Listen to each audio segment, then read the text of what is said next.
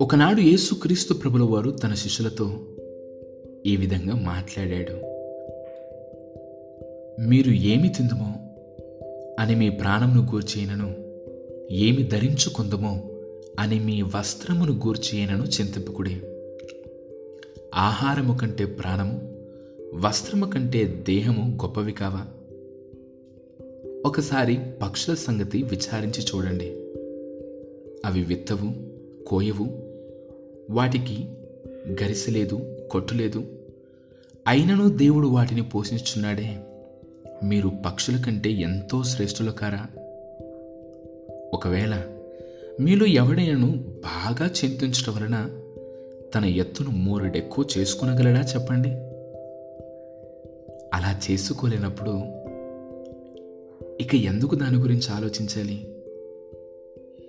నేడు పొలములో ఉండి రేపు పొయ్యిలో వేయబడు అడవి గడ్డిని దేవుడు ఎంత అందంగా అలంకరించినప్పుడు? అల్ప విశ్వాసులారా మీకు మరి ఎంత నిశ్చయముగా వస్త్రములిచ్చును? ఏమి తిందుమో ఏమి త్రాగుదుమో అని విచారింపకుడే అనుమానము కలిగి ఉండకుడే ఈ లోకపు జనులు వీటన్నిటిని కూర్చి చింతించెదరు. భయపడెదరు. కానీ మీరైతే ఆయన రాజ్యమును వెతుకుడే.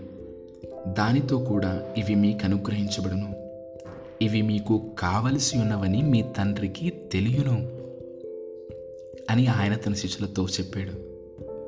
ఇదిగో సరిగ్గా ఇలాంటి సందర్భంలోనే నేను నేను చాలా వరకు కొనసాగుతూ ఉన్నాను ఉదయం లేస్తే చాలు.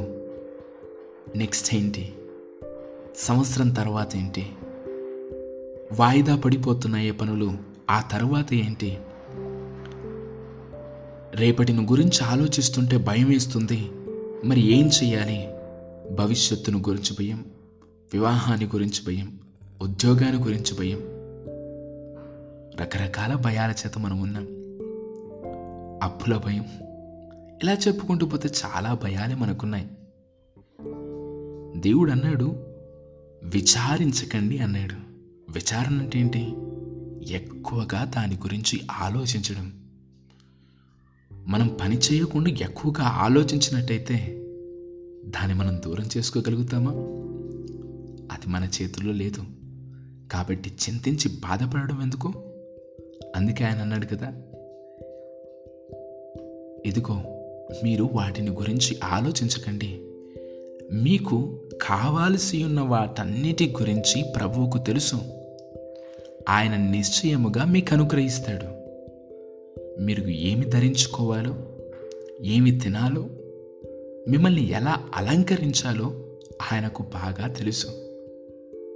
ఆయన మనల్ని మర్చిపోలేదు. ఆయన మన గురించి ఆలోచిస్తూ ఉన్నాడు.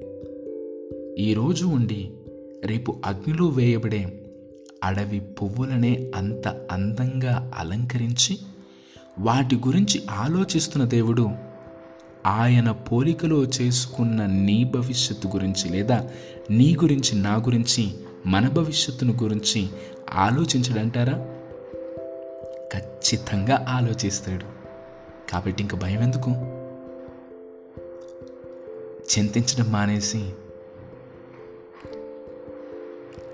దేవుని రాజ్యాన్ని మొదట వెతుకుదామా?